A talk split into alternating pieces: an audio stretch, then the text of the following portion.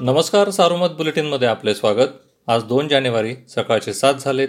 आतापर्यंतच्या ठळक घडामोडी. जिल्ह्यातील सातशे सदुसष्ट ग्रामपंचायतीसाठी छाननी अंती सहाशे एकोणीस अर्ज अवैध ठरले. तर तेवीस हजार एकशे चौऱ्याऐंशी अर्ज वैध आहेत. सात हजार एकशे चौतीस जागांसाठी तेवीस हजार आठशे तीन अर्ज दाखल झाले होते. दाखल अर्जांची एकतीस डिसेंबरला रात्री उशिरापर्यंत छाननी झाली.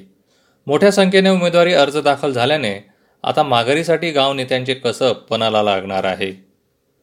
सरपंच पदासाठी बोली लावून लिलाव करणे म्हणजे लोकशाहीचा लिलाव करण्यासारखे आहे अशी तीव्र नाराजी ज्येष्ठ समाजसेवक अण्णा हजारे यांनी व्यक्त केली. लिलाव पद्धतीने निवड झाल्यामुळे काही गुंड भ्रष्टाचारी व्यभिचारी लोक लोकशाहीच्या पवित्र मंदिरामध्ये जाण्याची शक्यता नाकारता येत नाही असे ते म्हणाले. ग्रामसभेमध्ये गावातील सर्व मतदारांच्या संमतीने बिनविरोध निवडणूक करणे हा उत्तम पर्याय असल्याचे त्यांनी म्हटले आहे. बिबट्याच्या संभाव्य हल्ल्यापासून आपल्या लेकराची सुटका करण्यासाठी मातेने दाखवलेले धाडस चर्चेचा विषय ठरले आहे. भंडारदारा येथे ही घटना घडली. बिबट्या आपल्या मुलावर हल्ला करणार हे लक्षात येताच मातेनं प्रसंगावधान राखून बिबट्यावर खुर्चीने हल्ला चढवला. यामुळे बिबट्या माघारी पळाला. साईबाबा संस्थांचे मुख्य कार्यकारी अधिकारी के एच बगाटे यांनी शिर्डी नगराध्यक्षांसह अन्य पदाधिकाऱ्यांना दर्शनापासून रोखल्याने नवा वाद निर्माण झाला आहे. नववर्षाच्या आगमनाला शिर्डीकर साईबाबांच्या मंदिरात पहाटे जाऊन बाबांचे दर्शन घेतात. नगराध्यक्षांसह काही पदाधिकारी मंदिरात दर्शनासाठी जात असताना मुख्य कार्यकारी अधिकाऱ्यांनी त्यांना अडवून दर्शनापासून रोखले.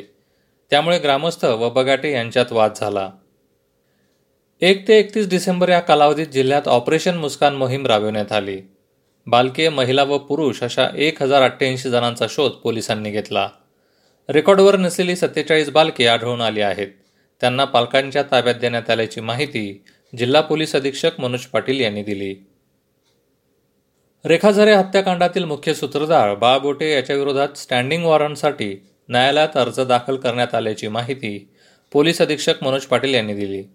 गुन्ह्याचे तपासी अधिकारी पोलीस उपअधीक्षक अजित पाटील यांनी हा अर्ज दाखल केला. स्टँडिंग वॉरंटमुळे बोठे याचा राज्यासह अन्य राज्यातही शोध घेणे सोपे होणार आहे. पारनेर न्यायालयात या अर्जावर चार जानेवारी रोजी सुनावणी होण्याची शक्यता आहे. या होत्या ठळक घडामोडी सविस्तर बातम्यांसाठी वाचत राहा दैनिक सारोमत किंवा भेट द्या देशदूत डॉट कॉम या संकेतस्थळाला. नमस्कार.